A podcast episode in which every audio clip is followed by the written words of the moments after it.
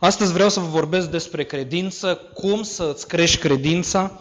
Indiferent de cum este credința ta, ea poate să crească. Amin? Indiferent de cât de mare este credința ta, ea poate să crească, vestea rea este că poate să și scadă.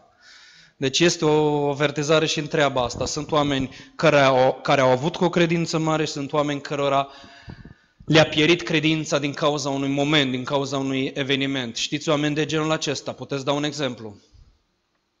Primul care îmi vine în minte este Ioan Botezătorul. A avut un moment de încercare, a fost în închisoare și ce s-a întâmplat?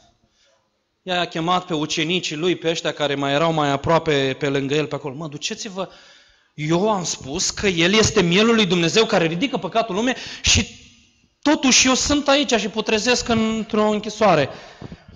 Cred că nici Ioan n-a înțeles foarte bine ceea ce a spus și ceea ce este Iisus Hristos. Și a avut un moment de, de îndoială. Mă gândesc la Ilie, marele om al credinței. După o mare biruință, Doamne, sunt singur, mă duc într-o peșteră, nu? Ai avut senzația că îți vine să te retragi într-o peșteră. Ai avut asta? Câte peșteri ai vizitat până acum? Pe toate, pe toate pe care le-ai întâlnit. Nu, David, peștera Adulam, cei cu Ilie, peștera, nici nu știu ce peșteră. Prima dată în viața mea când m-am dus într-o peșteră reală, am zis, băi, tată, ce e cu peștera? Te bași pe dedesubt pe acolo, în inima muntelui, nu te știe nimeni, nu știe nimeni cine ești, unde ești, fratele meu, poți să te îngropi acolo pentru totdeauna. Zbune peșterele, dar ai grijă cu ele. Trebuie să ieșim din peșteră. Trebuie să ieșim din peșteră. Deci credința noastră poate să crească, credința noastră poate să scadă, sunt momente ale marilor biruințe în credință și sunt momente ale marilor, nici nu cum să-l numesc, dezamăgiri, ale marilor eșecuri din cauza lipsei noastre de credință.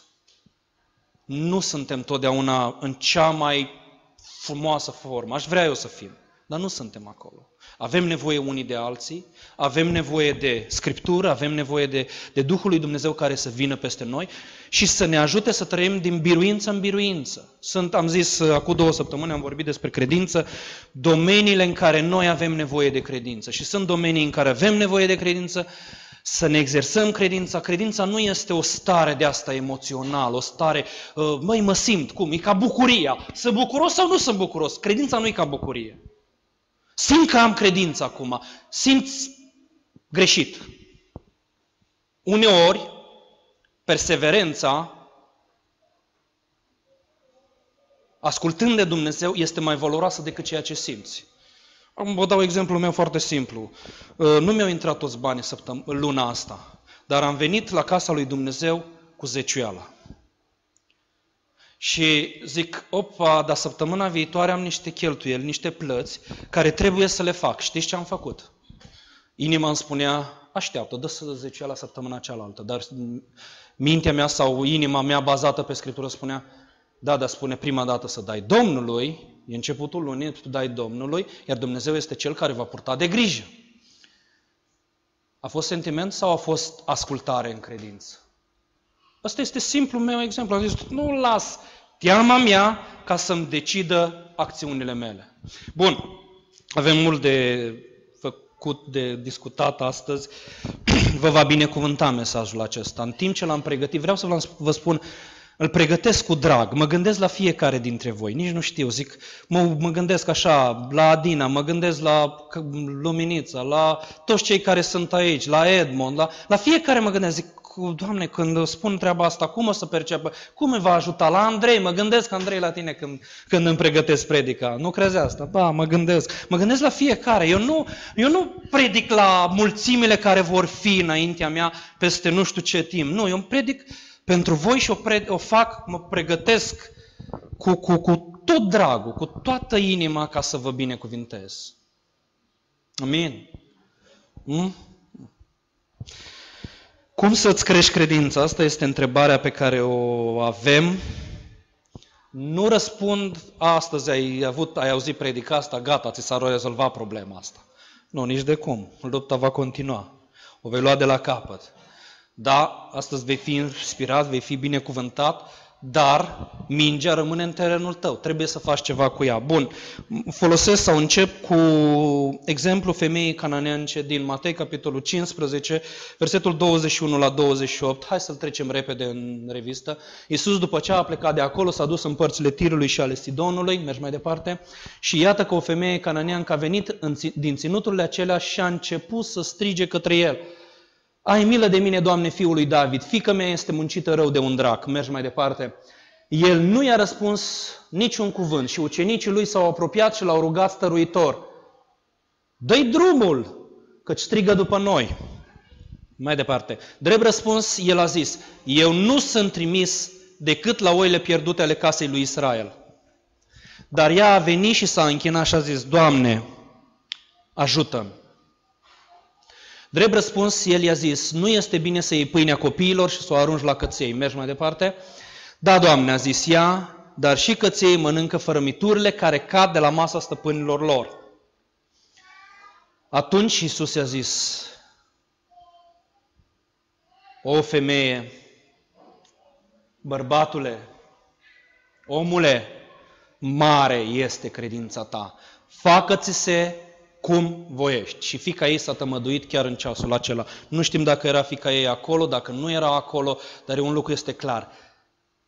Facă-ți-se cum voiești. Știți ce îmi spune mie versetul acesta, versetul 28? Rămâi pe el. N-am înțeles asta până ieri. Până ieri. N-am înțeles asta din Scriptură. Poate voi ați înțeles-o, dar eu n-am înțeles-o până ieri. Există o legătură între voință și credință.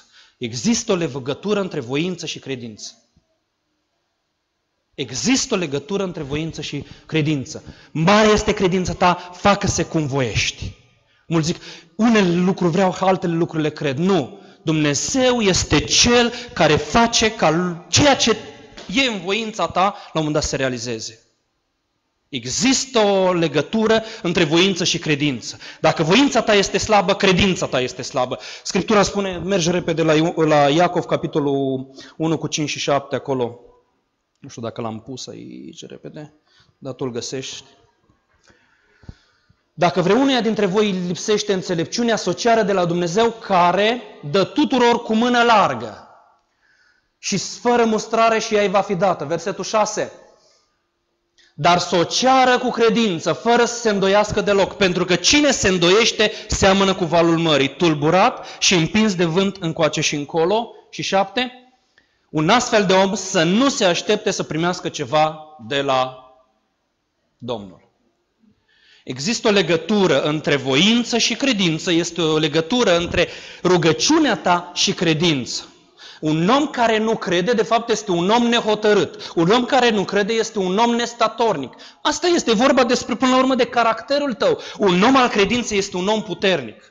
Este un om cu un caracter puternic. Nu poți să spui, are credință puternică, dar un caracter slab. Aiurea, cele două lucruri sunt puternice amândouă. Se vede asta în textul ăsta. Ori ai credință, adică ești un om hotărât, țineți minte cuvântul ăsta și puneți-l în sticlă undeva. Credință înseamnă hotărâre. Credință înseamnă hotărâre. Știi de ce Dumnezeu nu-ți dă ceea ce tu îi ceri? Pentru că nu știi ce îi ceri. Asta este simplu. Nu aveți pentru că nu ceri. Doamne, ce vreau eu de la momentul ăsta din viață? O vreau și pe aia, o vreau și pe aialaltă. Vreau și aia, vreau și aia. Și în cal, și în căruță, și pe jos. Vreau și în America, vreau și în România. Vreau și căsătorit și necăsătorit. Vreau și angajat și businessman. Vreau și una și alta. Nu merge! Când îi ceri lui Dumnezeu un lucru, trebuie să știi ce îi ceri. Trebuie să te hotărăști. Ce vrei? Ce vrei de la Dumnezeu? Asta este întrebarea. Ce vrei de la Dumnezeu? Dumnezeu îl întreabă, știi ceva, Solomon, eu te binecuvântez cu asta? Nu, Dumnezeu îi spune, ce ceri? Uitați-vă la Iisus Hristos care întreabă de fiecare dată pe oamenii aceștia. Nu știe Iisus care e nevoia oamenilor? Nu știe Iisus care e nevoia noastră? Vă spun ce am notat eu pe exemplu femeii canaaneance și unele dintre ele sunt sigur că o să vă surprindă. Când nu-ți rămâne nimic altceva decât credința, îți vei da seama că credința ți este suficientă. Când nu-ți mai rămâne nimic altceva de făcut, când nu mai îți rămâne nimic altceva de zis, când nu mai îți rămâne nimic altceva decât credința, îți vei da seama că credința ți este suficientă. Credința schimbă lumea. Credința schimbă lumea. Credința schimbă viața ta. Credința. 2. Credința nu este limbaj religios. Uitați-vă la ucenici care aveau un pic de moștenire religioasă, care aveau un pic de experiență religioasă, de experiență a religiei iudaice. Ei știau cum sunt lucrurile astea. Femeia asta n-avea nimic. N-avea cu religia, n-avea cu practic. Nu era, credința nu este ritual. Arunci cu apă sfințită, doar s-o elibera demonul ăla. Poți să dai cu tămâie și cu apă sfințită și poți să dai cu capul de pământ până îți crapă capul. Dacă nu este credință, nu se întâmplă nimic. Credința nu este ritual, credința nu este limbaj religios, credința nu-i bolboroseală în rugăciune până-ți... Nu este nici măcar lacrimă de aia care curge și udă pământul și poți să faci inundație din lacrimile tale. Un lucru pe care l-am observat aici. Disperarea nu este credință. Disperarea nu este credință. Dumnezeu nu te ascultă datorită disperării tale, datorită nevoii tale, cel mai mare, Doamne, izbăvește-mă acum! Asta nu mișcă mâna lui Dumnezeu. Ați știut treaba asta? Poți să crăpi și crăpat rămâi. Poți să ai cea mai mare nevoie. Ceea ce mișcă mâna lui Dumnezeu este credința ta. Am citit Iacov, capitolul 1. Nu disperarea mișcă. De ce a reacționat Iisus în felul acesta? Pentru că nu disperarea mișcă inima și mâna lui Dumnezeu. Prea mulți credem. Dumnezeu îți răspunde la rugăciuni pentru că tu ești într-un necaz și așa mai departe. Rămâi în necazul tău, rămâi în boala ta, rămâi în problema ta. Dacă în locul disperării din inima ta nu vine credința. Credința mișcă mâna. Îl mișcă pe Dumnezeu, îl onorează pe Dumnezeu, nu disperarea ta. Dumnezeu nu răspunde. Noi credem că Dumnezeu răspunde la nevoie. Nu e adevărat nici asta. Poți să ai cele mai mari nevoi și Dumnezeu s-ar putea îți dă pâinea cea de toate zilele, ploaie peste cei buni și peste cei răi, dar asta este un nivel jos al vieții tale. Nu este ceea ce Dumnezeu a destinat pentru tine. Dacă vrei ceva mai mult, trebuie să adaugi la treaba asta credință. Evrei, capitolul 11, citiți acolo, oamenii aceia n-au primit pâinea cea de toate zilele. Asta este un nivel, nu doar mântuirea pentru sufletul nostru, e bună credința pentru treaba asta, dar noi trebuie să facem ceva în plus. Am mai spus odată și asta este rugăciunea mea, rugăciunea Tatăl nostru. Doamne, vie împărăția Ta, este deja cu totul altceva. Doamne, vie împărăția Ta, precum în cer, așa și pe pământ. Credința mică te duce în cer, credința mare aduce cerul la tine. Credința mare face ca cerul ca pământul din jurul tău să devină cer. Vreau să știm următorul lucru. Dacă nu ai credință, criza ta, provocată de necredința ta, de îndoiala ta, de grijurile tale, chinuie familia. Te chinuie pe tine. Însă credința ta binecuvintează pe cei din jur. Te vindecă pe tine, vindecă pe copilul tău, vindecă familia ta, binecuvintează. Credința aduce binecuvântare. Nu confundați lucrurile. Multă rugăciune nu înseamnă credință mai multă. Eu mă tem de treaba asta. Da, credința noastră trebuie să devină rugăciune. Credința noastră trebuie să devină strigăt. Credința noastră trebuie să devină o rugăciune a credinței. Nu multă rugăciune schimbă și mișcă inima lui Dumnezeu. Credința perseverează, depășește niște tipare. Mai am un exemplu, Sutașul din Matei 8 cu 5-13. Și Sutașul, nu o să mă opresc, nu o să citesc textul acesta, doar să-l aveți în minte. Uitați-vă la omul acesta. Și în cazul femeii canaaneence și în cazul lui Sutașului, Iisus spune, o credință incredibilă, o credință extraordinară. Oamenii aceștia nu erau evrei, nu s-au născut cu Tora în mână, n-au citit-o până au învățat toate textele alea speciale din ea. Un copil evreu, până la vârsta de 12-13 ani, știa pe deasupra aproape toată Tora. Primele 5 cărți ale lui Moise. Așa făceau ei școală. Și cred că înseamnă ceva. Încă ziua de astăzi mai fac. Ei au avut altceva, dar au înțeles un lucru. Credința face diferența. Credința, am scris pe roll-up ca un slogan al Bisericii Sion, crede pentru mai mult. Nu crede mai mult, crede pentru mai mult.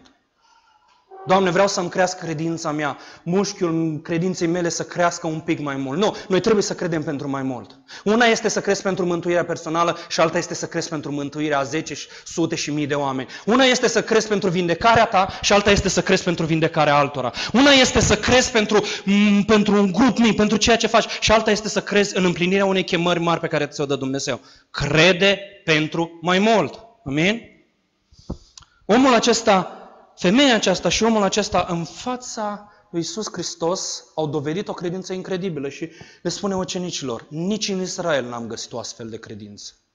Nici în Israel n-am găsit o astfel de credință. Ce ziceți? Mie mi-ar plăcea ca să uimesc pe Dumnezeu și să uimesc cerul să zică în România n-am găsit o astfel de credință. În Timișoara n-am găsit o astfel de credință. Mi-ar plăcea, nu știu. Dar sunt oameni care au făcut lucruri fantastice, lucruri mari, prin credință și sunt oameni care au făcut lucruri unice prin credință. E o diferență? Care au făcut pentru prima dată un lucru, care au cerut lui Dumnezeu ceva cu totul nou. Sutașul a zis, nu trebuie să vii. Spune un cuvânt și gata, s-a rezolvat. Ceva nou, nu? Cu totul nou. L-a surprins pe Iisus Hristos. Iisus a fost gata să treacă peste eticheta din vremea respectivă, să treacă peste obiceiurile. Un evreu nu intra în casa unui sutaș, în casa unui roman. Iisus a zis, bine, vin la tine acasă. Și-a asumat oprobiu, s-a asumat toată agresivitatea socială pentru un astfel de act, dar sutașul zice, nici nu-i nevoie să faci asta. Mă bucur că ești dispus să faci treaba asta, dar nu este nevoie să o faci. Mă gândesc la câțiva oameni. Avram s-a dus și l-a dus pe fiul său înaintea lui Dumnezeu ca jertfă. Ce a crezut Avram? A crezut în înviere. A crezut că Dumnezeu îl dă ca înviat din morți. Cine a fi spus lui Avram despre învierea din morți? Se mai întâmplase vreo înviere din morți înaintea lui până atunci? Nici de cum. A fost primul om care a cerut sau a crezut ceva cu totul nou și asta l-a onorat pe Dumnezeu. Și asta l-a onorat pe Dumnezeu. Dacă crezi în vindecare, mii de oameni au crezut în vindecare și au primit vindecare. Altcineva a crezut înaintea ta și te bucuri de o credință testată, verificată, pusă cu promisiunile biblice ale lui Dumnezeu, negru pe alb și așa mai departe. Este o credință importantă, valoroasă, dar este o credință un pic mai înaltă. Cine i-a spus lui Ilie că el se poate ruga și poate închide cerul și că el se poate ruga și că poate deschide cerul? Și cine i-a spus lui Ilie că foc din cer se va coborî peste jertfa lui inundată de apă? Cine i-a spus treaba asta? Observați un lucru nou pe care l-a făcut Ilie? Care l-a crezut Ilie? Nimeni până la el n-a crezut asta și din câte știu nimeni după el. Mă gândesc la Petru. Doamne, dacă ești Tu, poruncește-mi să vin la Tine, cheamă-mă la Tine pe ape. Eu nu cred că Dumnezeu se dă în spectacol, nu cred că avem nevoie de spectaculos. L-am ascultat vineri seară pe Ed Cole și spunea, dacă îl cauți pe Duhul Sfânt doar pentru spectaculos, ai pierdut ideea de Duhul Sfânt. Nici măcar n-ai înțeles despre ce e vorba. Dar sunt momente când Dumnezeu îți va onora credința ta pentru că tu prin credința ta îl onorezi pe Dumnezeu. Și Petru a cerut ceva nou. Nici n-a știut ce cere. S-a făcut sticlă apa? Păi uite că s-a făcut. S-a făcut beton. Știu, după aceea tot om este. Dar ideea este că nu avem nevoie de a fi atleții credinței. Totdeauna în cea mai bună formă. Să dăm golurile credinței. Nu. Avem nevoie de momente în care Dumnezeu este glorificat prin credința noastră. Amin? Hai să mai trec mai departe. Există o înțelepciune în credință. Există o înțelepciune în credință. Uitați-vă la femeia cananeancă. Putea să spună, dar de ce vorbește așa? Credința e focalizată. Observați, credința vroia ceva, vroia vindecarea fiicei ei. Nu s-a lăsat afectată nici de distractorii ăștia, nici de ucenici. Hai, scapă de ea, fă ceva, zi ceva. Am venit la oile pierdute ale casei lui Israel, n-am treabă cu tine. Credința este focalizată, credința este perseverentă. Asta este, pentru mine, asta este principiul esențial al credinței, este focalizarea. Spune-mi ce vrei, măi, omule, odată. De multe ori n-am primit de la Dumnezeu ceea ce așteptam de la Dumnezeu, pentru că n-am știut să-i cer lui Dumnezeu cu hotărâre și cu perseverență. Când am fost între angajat și liber profesionist, n-am știut să mă duc în direcția asta. Mi-au trebuit luni și ani de zile ca să ajung acolo să zic, Doamne, asta vreau. După aceea, când am zis să încep să fac biserica, am vrut și n-am vrut, m-am dus și m-am întors și așa mai departe, nu m-am simțit sigur. Dumnezeu mi-a zis, ce vrei, măi, omule? Fii odată hotărât.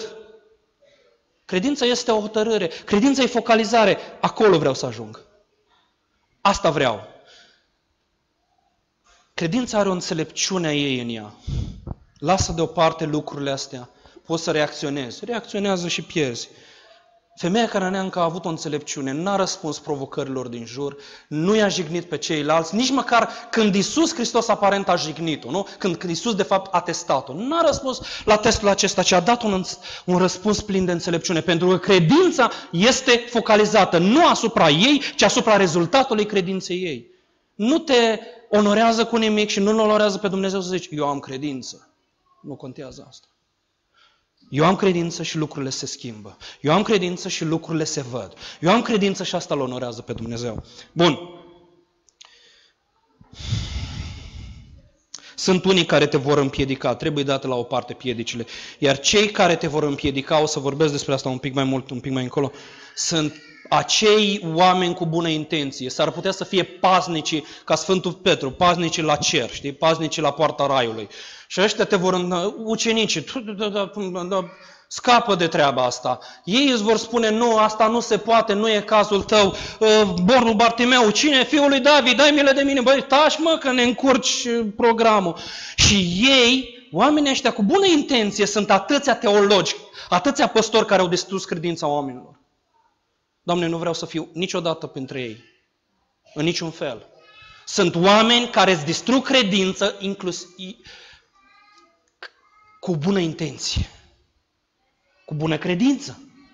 Dar falimentul lor, necredința lor, devine teologie. Vreau să înțelegeți treaba asta, feriți-vă de asta. Dacă credința ta este distrusă, cesaționismul și mai pot da multe alte exemple, oamenii care trăiesc într-un mediu de necredință n-au cum să producă semne, minuni, lucrări, vindecări și așa mai departe și lucrările lui Dumnezeu. N-au cum! Pentru că acolo sunt paznicii. Sunt ăia, teologii, sunt ăia care îți distrug credința. Trebuie să-i dai la o parte pe ăștia. Trebuie să-i dai la o parte. Ăștia par oameni cu autoritate, par lângă oamenii lui Dumnezeu, lângă Dumnezeu. Vreau să spun, de cele mai multe ori ăștia îți distrug credința ta și dacă tu nu știi să te protejezi, îți vor distruge credința. Boala ta, na, a îngăduit-o Dumnezeu. Boala ta nu e așa. Eu nu-mi permit și de multe ori zic, asta e lucrarea făcută pentru slava omului, asta e lucrarea făcută că așa s-a întâmplat, asta nu e lucrarea lui Dumnezeu și așa mai departe, asta e vindecare din minte. Bă, fraților, nu vă jucați cu puterea și cu lucrarea lui Dumnezeu. Nu distrugeți credința nimănui. Nu distrugeți credința nimănui. Nu justificați falimentul vostru, eșecul vostru sau astea și faceți din ele principiu universal pentru alții. Dacă eu sunt bolnav pentru că n-am suficient de credință într-un anumit domeniu. Nu? Port ochelare. Atâta pot. Dar nu fac din treaba asta regulă pentru toată lumea. Nu fac din treaba asta. În promisiunea lui Hristos, pe dacă nu faci regulă, de exemplu, dacă cineva e păcătos, crezi că Iisus Hristos poate să-i mântuiască sufletul și să ierte păcatele? Crezi. Dacă Scriptura spune despre vindecare, de ce nu crezi și treaba asta? Bun, mergem mai departe, nu mă opresc. Dar paznicii ăia ai credinței s-ar putea să fie pasnicii care vă împiedică. Îmi place și la Sutaș și la femeia canaaneancă un lucru.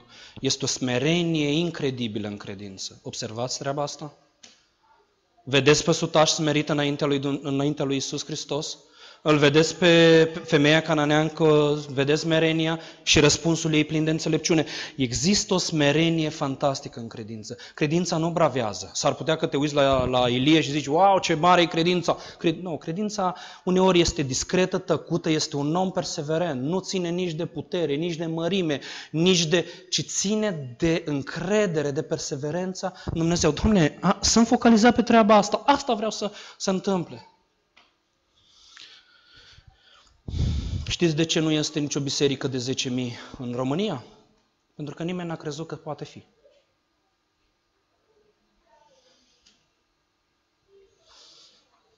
Știți de ce sunt biserici de 50 de oameni, de 100 și de 200 de oameni? Pentru că cei mai mulți cred că au exemple de credință în viața altora și asta este exemplu de credință suficient. Atâta cred și atâta reușesc. Cum? Da. Apa curge numai cât zic eu. Este smerenie în credință. Nu trebuie să bravăm în credință, nu trebuie să ne luăm la trântă cu niciun zmău, nu trebuie să fim noi zmei, dar dacă este credință, poți să reziști persiflării, batjocorii. Băi, te-ai găsit și tu, ce vrei și tu. Poți să reziști. Poți să reziști ispitele celui rău. Satan vine, nu știu dacă ați trăit vreodată experiența asta, vine Satan și șoptește ceea ce tu niciodată n-ai crezut că poți auzi. Băi omule, tu te mă și vezi de treabă. Tu vrei să faci ceva, crezi tu că te-a chemat Dumnezeu? Du-te mă de aici.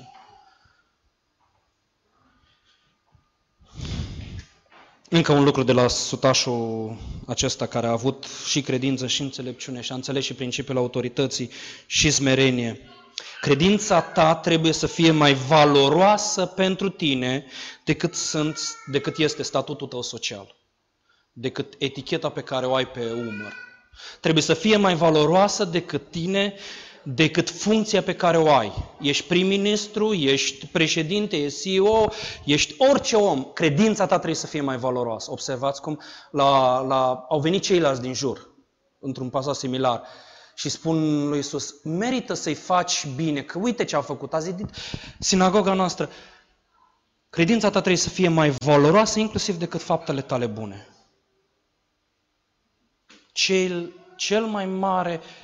Cea mai mare moștenire spirituală pe care o poți lăsa copiilor tăi este credința ta. Cea mai mare moștenire spirituală pe care o poți lăsa copiilor tăi sunt experiențele tale cu Dumnezeu scăldate în credință. Asta este cea mai mare valoare pentru tine. Poți să-mi iei, spunea cineva, poți să-mi iei toți banii, cum i-am făcut odată, îi voi face a doua oară. Va fi greu, dar îi voi face. Poți să-mi iei etichetele, poți să-mi iei funcțiile, poți să-mi iei... Dacă Dumnezeu îmi va da har, le voi avea din nou. Dar dacă mi-ai luat credința, ce mai rămâne? Iisus îi spune lui Petru, m-am rugat pentru credința ta. Știi când ești cel mai vulnerabil? Știi când ești cel mai distrus? Nu când n-ai bani, când n-ai credință. Nu când te-a părăsit nu știu cine, când te-a lăsat baltă în mijlocul drumului sau în mijlocul lumii. Nu, nici de cum. Ești așa când n-ai credință. Să nu-ți fie teamă de nimic în lumea asta, ci să-ți fie teamă că nu ai credință. Asta este cea mai mare teamă. Doamne, vreau să am credință, vreau să cred. Ajuntă necredinței mele dacă e necredință. Nu vă mințiți singură. Unde e credința și unde e credința? Sigur că nu e ca o bucată de piatră. Uite, asta e credința, asta nu e credința. Credința nu e magie, dar credința este, schimbă lucrurile. S-ar putea să nu le schimbe așa, dar le schimbă. Tu trebuie să fii perseverent și hotărât în credință. Principiul credinței este hotărârea. Principiul credinței este decizia. Principiul credinței este focalizarea. Principiul credinței este tăria de caracter. Dacă nu sunt astea, nu e credință. Bun. Merg foarte mai repede. Cum să-ți crești credința? Mai este un exemplu din Scriptură, Matei 17, 14 la 21. Un tată vine la Iisus Hristos și îi spune să scoată pe demonul din copilul lui. Și ăștia nu pot. Și întreabă ucenicii, de ce n-am putut? Din pricina puținei voastre credințe. Atât de mult s-a predicat versetul ăsta, 20, încât l-am înțeles cum nu trebuie. Uite ce spune versetul ăsta. De ce n-ați putut scoate demon? De ce n-ați putut vindeca? Pentru că ați avut puțină credință. Și noi predicăm, dacă ați avea credință cât un grăute de mușcar. Deci nu-ți trebuie multă credință, îți trebuie cât un grăute de mușcar. Dar noi nu vedem că în prima parte a versetului spune puțină credință. Ție nu-ți trebuie puțină credință, ție îți trebuie multă credință. Nu te mai mulțumi cu puțină credință. Credința este o sămânță. Ce spune sămânța de muștar? Spune că din cea mai mică scânteie poate să se nască cel mai mare foc. Din cea mai mică sămânță, credința este o sămânță, poate să se nască cel mai mare om al lui Dumnezeu, dacă are credință. Din cel mai mic om, dintr-un David ascuns în câmpiile Betleemului, poate să se nască cel mai mare rege. Dintr-un Saul ascuns între cărțile Ierusalimului, poate să nască cel mai mare apostol. Asta este ideea de aici. Sămânța de muștar ești tu. Sămânța de muștar sunt eu, care mă pun în mâna lui Dumnezeu și vreau să cresc. Credința pe care o am astăzi este mică, dar vreau să crească. Nu te mai mulțumi, nu mai acceptai o evanghelie a credinței slabe, ai credinței mici. Dumnezeu vrea credință mare. Dumnezeu vrea credință mare într-un anumit domeniu. Dumnezeu vrea să crezi. Nu știu cât este suficientă credința. De fapt, credința nu are de-a face cu kilogramul, cu mărimea. Dar noi nu avem alt limba să spunem. Credința are de-a face cu un scop, cu ceea ce tu vrei să realizezi în calitate de copil al lui Dumnezeu, de om al lui Dumnezeu, de creștin. Și să știi, asta este ceea ce vreau să se întâmple. Asta este ceea ce vreau să realizez. Și până nu se întâmplă, nu mă voi opri. Asta e credința. Asta e credința. Credința recunoaște realitatea, dar o ignoră. Zice, Dom'le, asta este realitatea de acum, dar nu mă uit la ceea ce se vede, ci mă uit la ceea ce este dincolo de asta. Cum poți să-ți crești credința? 1. Scriptura. Credința vine în urma auzirii, iar auzirea vine prin cuvântul lui Hristos. Roman, capitolul 10, cu 17. Avem nevoie de Scriptură. De fapt, toată Scriptura este plină de povești, plină de istorie ale oamenilor care au crezut. Iar ei, pentru că au crezut, au devenit biruitori. Și sunt un exemplu pentru noi. Ai nevoie să-ți hrănești Scriptura. Poți să citești Scriptura să fii un om al necredinței. Poți să citești Scriptura și să nu pricepi nimic. Poți să citești Scriptura și să fii încuiat și bătut în cap. Doamne, iartă-mă, dar asta este adevărul, am văzut prea mulți. Poți să fii profesor de teologie și să n-ai niciun pic de credință. Poți să fii predicator și pastor și să n-ai credință. Ai nevoie să citești Scriptura până inima ta se aprinde. Până primești un cuvânt care îți aprinde inima. Asta cred, asta vreau, asta se întâmplă. Eu asta cred. Prima predică am numit-o, aleg să cred. Aleg să cred. Aleg să cred asta. Scriptura. Citește Scriptura până îți vorbește. Citește Scriptura până te schimbă. El a trimis cuvântul lui și i-a tămăduit. 2. Rugăciunea. Am citit deja Iacov 1:5-7. Credința ta trebuie să devină rugăciune. Cum te rogi? Cum este rugăciunea ta? Crezi că Dumnezeu îți va da o casă? Păi roagă-te pentru asta. Eu m-am rugat 10 ani și încă cei care ați venit la noi acasă, nu știu dacă e cineva care n-a ajuns, dar ați văzut un rod al credinței, dar nu mă opresc. Mulți ne-au zis, băi, dar mai fă o cameră aici și gata. Nu, dar nu este, nu-l vreau pe Ismael în viața mea. Vreau să ajung acolo unde cred și simt că Dumnezeu mi-a promis că voi ajunge. Foarte mult s-a oprit între Isaac și Ismael, s-a oprit la Ismael. Credința ta nu trebuie să se aleagă între Isaac și Ismael. Credința ta trebuie să caute, să ceară, să primească ceea ce Dumnezeu a destinat pentru tine.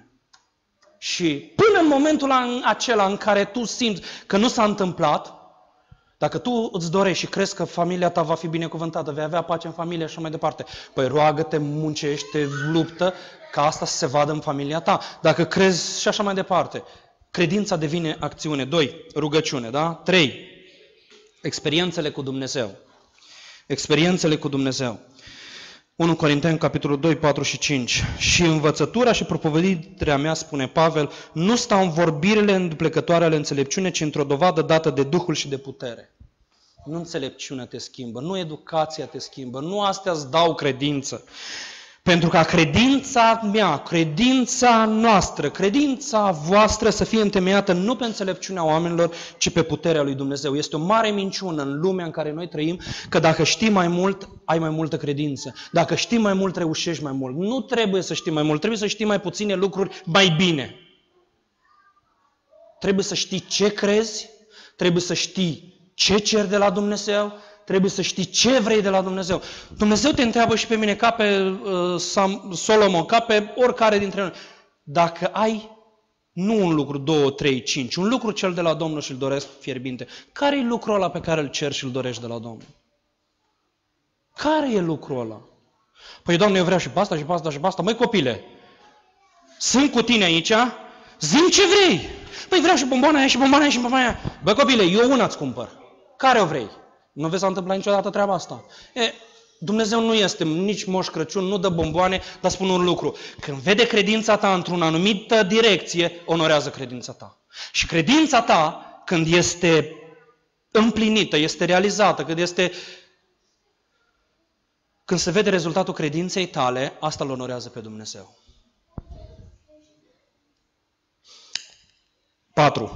Mărturisirea credinței tale. Fiecare din toate astea ar trebui să ne oprim la ele, să luăm mai mult, dar poate altă dată vorbesc despre mărturisirea credinței tale. Credința zice, cuvântul este aproape de tine, în gura ta și în inima ta. Și cuvântul acesta este cuvântul credinței.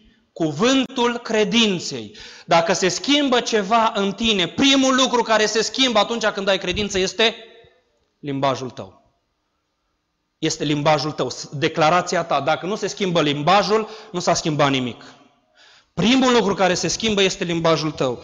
Dacă mărturisești deci cu gura ta pe Iisus ca Domn și dacă crezi în inima ta că Iisus l-a înviat din morți, vei fi mântuit. Căci prin credința din inimă se capătă neprihănirea și prin mărturisirea cu gura se aduce la mântuire. De fapt, aceste două lucruri rămân ca principiu nu numai în cazul mântuirii. Aici este aplicat în cazul mântuirii. Principiul rămâne. Credința din inimă trebuie să devină declarație verbală. Spune în Apocalipsa, nu mai stau să mă opresc asupra textului, și ei l-au biruit pe cel rău prin mărturisirea credinței lor, prin mărturisirea gurilor.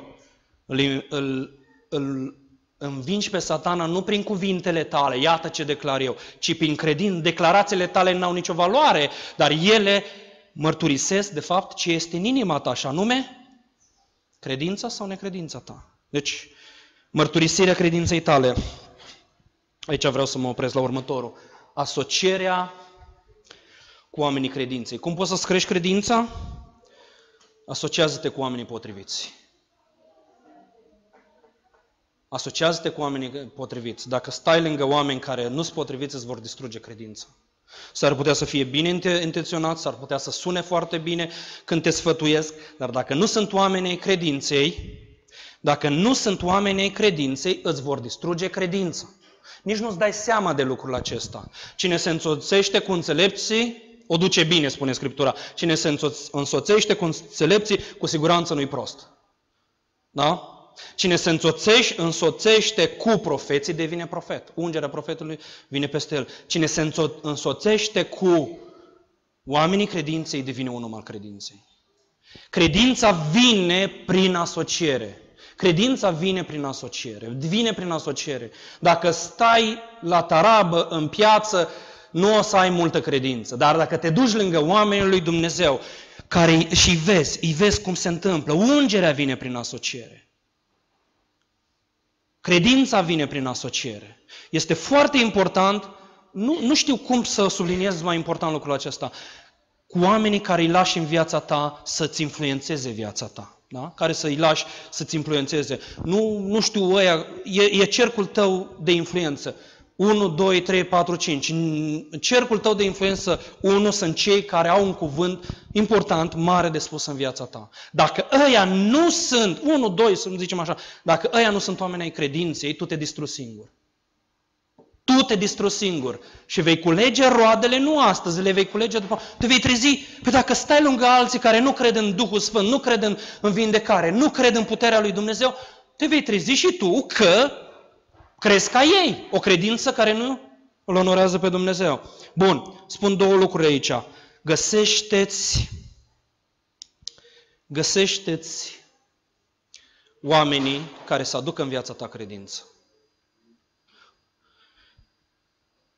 Cum să-i găsești? Trei lucruri spun aici. Nu-i spun cum să-i identifici pe aia care să-i scoți afară. Vom vorbi altă dată, dar cei pe care trebuie să-i bagi înăuntru, în viața ta, pentru care trebuie să-i mulțumești lui Dumnezeu, au câteva calități. Cea mai mare pierdere a lui Lot, știți care a fost când s-a despărțit de Avram? Credința lui Avram. Asta a fost cea mai mare pierdere a lui. Influența lui Avram peste viața lui și peste familia lui. Asta a fost cea mai mare pierdere a lui. Sigur că a rămas amintirea, dar el n-a mai avut acea influență puternică a lui Avram în viața lui. Iosua și Caleb au fost oamenii credinței înconjurați de o generație a necredinței. Au plătit prețul. Ilie și Elisei, observați aici exemplu, Ilie și Elisei. Elisei a devenit ceea ce este datorită faptului că a stat lângă un om al credinței, lângă Ilie. Este o decizie de multe ori în viața ta, cu cine te duci mai departe, cu Saul sau cu David? Saul reprezintă statutul, Saul reprezintă prezentul, Saul reprezintă puterea, Saul reprezintă resursele, poate și banii, Saul reprezintă confortul. Cu cine te duci mai departe, cu Saul sau cu David? Foarte, foarte, foarte important. Te duci, David reprezintă viitorul, David reprezintă promisiunea lui Dumnezeu, David reprezintă ceea ce poate fi pentru tine. Dacă mergi cu David, vei ajunge și tu să fii un ucigaș de uriaș. Dacă mergi cu Saul, când se scufundă Saul, te vei scufunda și tu împreună cu el. Pare mai confortabil, pare mai legal, pare mai natural să te duci cu Saul. Cu cine te duci? Bun. Trec la calitățile acestea pe care trebuie să-i cauți la prieteni. Primul lucru, înainte de a căuta prieteni, învață să fii un prieten. Înainte de a avea pretenții de la alții, înainte de a scrie portretul, uite ce caut eu, fii tu sigur că ești unul. Fii tu sigur că ești unul. Cei mai mulți oameni vin în biserică sau se duc într-un anumit loc și zic, îmi caut prieteni, cauți probleme pentru alții, adică tu devii o problemă. Când îți cauți prieteni, fii sigur că tu ești unul. De ce ți-ar da Dumnezeu ție ceva, ceea ce tu nu ești gata să dai pentru altul? De ce ți-ar da fidelitate? De ce ți-ar da oameni dedicați? De ce ți-ar da oameni care te iubesc dacă tu nu le ai pe astea? Deci primul lucru pe care trebuie să-l cauți este, Doamne, fă-mă să fiu un prieten bun. Fă-mă să fiu un prieten adevărat, ajută-mă să iubesc, ajută-mă să susțin, ajută-mă să fiu ceea ce eu am nevoie de la alții să primesc. Ai nevoie de prieteni. Dacă n-ai nevoie, nu. Ai nevoie de prieteni. Avem nevoie de prieteni. Bun. Care sunt caracteristicile acestui prieten? Prima dată trebuie să le ai tu și apoi să le cauți la alții. 1. Prietenii sunt cei care îți vor întotdeauna binele. Prietenii pe care trebuie să-i cauți sunt cei care îți vor întotdeauna binele. Caută oamenii aceștia, indiferent de ceea ce se întâmplă în viața, ei îți vor binele, vor ceea ce e mai bun pentru tine, vor ca voia lui Dumnezeu, cea bună, plăcută și desăvârșită, să împlinească în viața ta. Ei nu vor să devii după modelul lor, ei nu vor să devii după, domnule, dacă asta e bine pentru tine, te binecuvintezi. Oamenii aceia care vor bine pentru tine, care îți vor binele. Ai simțit oamenii ăștia în jurul tău? Dacă ei simțit, binecuvintează pe Dumnezeu. 2. Caută oamenii credinței. Nu poți avea un prieten bun, adevărat, dacă ai un prieten negativist, un prieten care vede prăpastia și acolo unde nu este, un om care îți bagă spini în coastă în orice moment, ăla nu este prieten. Sigur, pe unii trebuie să-i suportăm în proximitatea noastră, dar nu trebuie să lăsăm în zona 1 ca să ne influențeze viața noastră. Sunt acolo, poate să fie din familie. N-ai ce face, familia o ai, prietenii ți-i alegi. Sigur, pe cei care sunt în biserică îi slujești cu toată inima. Dincolo de asta trebuie să fie prieteni. Iar prietenul trebuie să fie cel care îți cunoaște inima și care te susține, care te iubește și de asemenea trebuie să fii tu asta. Învață să fii un prieten, învață să fii un om al credinței. Asta este cea mai mare binecuvântare pe care o poți aduce în viața altuia. Învață să te rogi cu credință, învață să profețești. Nu trebuie să intri în transă ca să profețești. Trebuie să ai un cuvânt al credinței pentru cineva. Edmond, cred în tine că Dumnezeu are un cuvânt bun pentru tine și pentru viața ta, pentru familia ta. Nu trebuie să te temi, El îți va purta de grijă. Trebuie să ai cuvinte ale credinței. Asta, de fapt, nimeni nu poate profeți fără credință. Avem nevoie de revelație de genul acesta, nu o neg, dar în cele mai multe cazuri avem nevoie de credință. Iar oamenii care au venit la mine și mi-au spus un cuvânt al credinței m-au binecuvântat enorm de mult.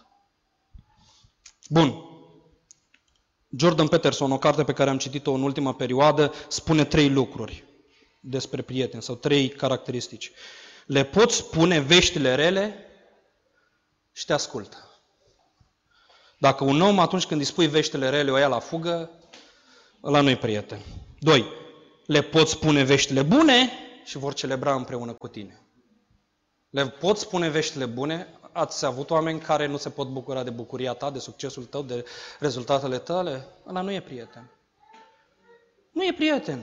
Ai ziua de naștere și nu se bucură împreună cu tine. Ai, nu știu, o... Sigur că noi, în primul rând, trebuie să ne dezvoltăm să fim prieteni. Al 3-lea lucru zice, caută-i pe oamenii aceia care te vor ajuta să te dezvolți. Vedem asta în Scriptură. L-a luat pe Elisei și l-a ajutat pe Elisei să devină mai mare decât a fost el. Ilie este o dovadă. Sigur că amestecăm un pic lucrurile între mentorat și prietenie, dar ideea este foarte simplă. Caută în preajma ta cea mai mare, una dintre cele mai mari surse de credință sau de necredință sunt oamenii din viața ta. Sunt oamenii din viața ta. Aș fi vrut să fiu la masă cu Billy Graham. N-am avut ocazie și nu voi avea ocazie. Dar vreau să fiu un om la care alții să zică, mă bucur că sunt la masă cu Valentin. Aș fi vrut să fiu la masă, nu știu, cu T.D. Jakes. N-am avut ocazia. Și nu știu dacă n-am murit încă, deci... Aș fi vrut să fiu la masă cu Luther. Aș fi vrut să fiu la masă cu Pavel. V-ați fi gândit la asta? Oare cum ar fi fost viața mea? Luca, tu ce-ai simțit? Ce-ai trăit? Aș fi vrut să fiu la masă cu oamenii lui Dumnezeu. Aș fi vrut să fiu la masă sau măcar acolo, în public, cu T.L. Osborne, când vindeca mii și zeci de mii de bolnavi. Aș fi vrut să fiu în cruciadele alea. N-am fost. Dar Duhul Domnului este aici cu mine și eu trebuie să devin un om al credinței și să binecuvintez pe alții din jurul meu. Amin? Mergem mai departe. Postul și rugăciunea. Deja am spus despre treaba asta. La asocierea cu oamenii credinței ar fi trebuit să stăm mai mult, dar nu stăm. Postul și rugăciunea. Cum crește credința noastră? Nu prin flotări, fraților. Faci flotări și scade burta, e bine asta, dar nu ca să-ți crească credința. Credința nu poți să faci flotări, să zici, No. Postul și rugăciunea. De ce n-ați putut? Din pricina necredinței voastre. Acest soi de dragi, versetul 21, 17 cu 21, nu iese afară decât prin post și rugăciune. Observați cele 3 lucruri, post, rugăciune și credință. Un verset mai sus. Din pricina necredinței voastre le-a zis Iisus, adevărat vă spun că dacă nu veți avea credință cât un grăute de mușteri, veți zice în muntele acestea, mută-te de aici acolo și se ar muta. Nimic nu va fi cu neputință. Nimic nu va fi cu neputință. Am notat câteva lucruri. Credința nu escaladează munții, ci mută munții. Credința nu mișcă munții, ci mută munții. E o diferență? Credința vorbește muntelui. Care este muntele din viața ta? Trebuie să vorbești muntelui să se mute, să se dea la o parte. Necredința vede munte și în vale. Credința, dacă este un munte, nu-l neagă. Și, domnule, eu nu, nicio săgeată arzătoare nu vine. Bă, omule, n-ai niciun folos să negi realitatea. Realitatea este așa cum este, dar ridică odată scutul ăla al credinței. Scutul credinței stinge orice săgeată arzătoare al celui rău. Știi de ce te aprinde săgeata celui rău? Cu amărăciune, cu necredință, cu frică. Și de ce te prinde? Pentru că n-ai ridicat scutul. Ridică scutul odată. Bun. Și ultimul lucru. Decizia și acțiunea pe baza credinței. Dacă ai credință, vei decide pe baza credinței. Dacă ai credință, vei acționa pe baza credinței. Ceva se schimbă. Ce se schimbă? Începem așa. Gândirea se schimbă. Trebuie să schimbe gândirea. Ce se schimbă? Așteptarea ta. Așteptarea ta se schimbă. Așteptarea ta se schimbă. Limbajul tău se schimbă. Rugăciunea ta se schimbă. Deciziile și acțiunile tale se schimbă. Vă dau doar 3 exemple și cu asta închei ca să nu mă opresc. Sunt 3 oameni ai credinței din Scriptură. Avram, Iisus și Pavel. Oamenii aceștia au dovedit o credință incredibilă. Avram n-a avut niciun precedent înainte de el care să-i spună lui Avram, știi cum să crezi, Avrame? Uite așa să crezi. N-a avut niciun precedent. Nimeni nu i-a spus treaba asta. Cum să creadă, cum să roage, ce să ceară, nimeni nu i-a spus. Dar l-a știut exact ce să creadă, exact ce să ceară, de aceea a fost mare Avram. Al doilea, Iisus Hristos. A avut Iisus credință. A avut nevoie Iisus de credință. Ciudat, dar vă spun că a avut credință. Isaia, capitolul 53, citesc 2 versete. Domnul a găsit cu cale să-l zdrobească prin suferință, dar după ce își va da viața ca șerfă pentru păcat, va vedea o sămânță de urmaș, va trăi multe zile și lucrarea Domnului va propăși în mâinile lui. Va vedea rodul muncii sufletului lui. Când era lovit, când era biciuit, când era pus pe cruce, el nu se uita la asta, ci se uita la mine, la tine, la viitor, la biserică. El va vedea rodul muncii sufletului lui. Evrei, capitolul 12 cu 2. Să ne uităm țintă la căpetenia și desăvârșirea credinței noastre, adică la Iisus, care, pentru bucuria care era pusă înainte, păi dincolo de munte n-ai ce să vezi, dar credința vede dincolo de munte. Credința nu vede muntele, vede dincolo de munte. Pentru bucuria care era pusă înainte, a suferit crucea, a disprețuit rușinea și șade la dreapta scaunului de domnia lui Dumnezeu. Și ultimul exemplu este Pavel. Pavel a crezut pentru mai mult. Putea să se oprească. Păi, Evanghelia unde a ajuns?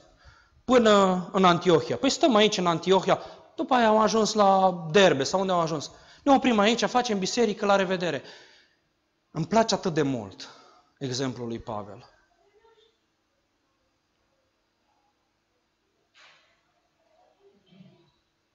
A știut Pavel numărul celor care s-au convertit prin lucrarea lui?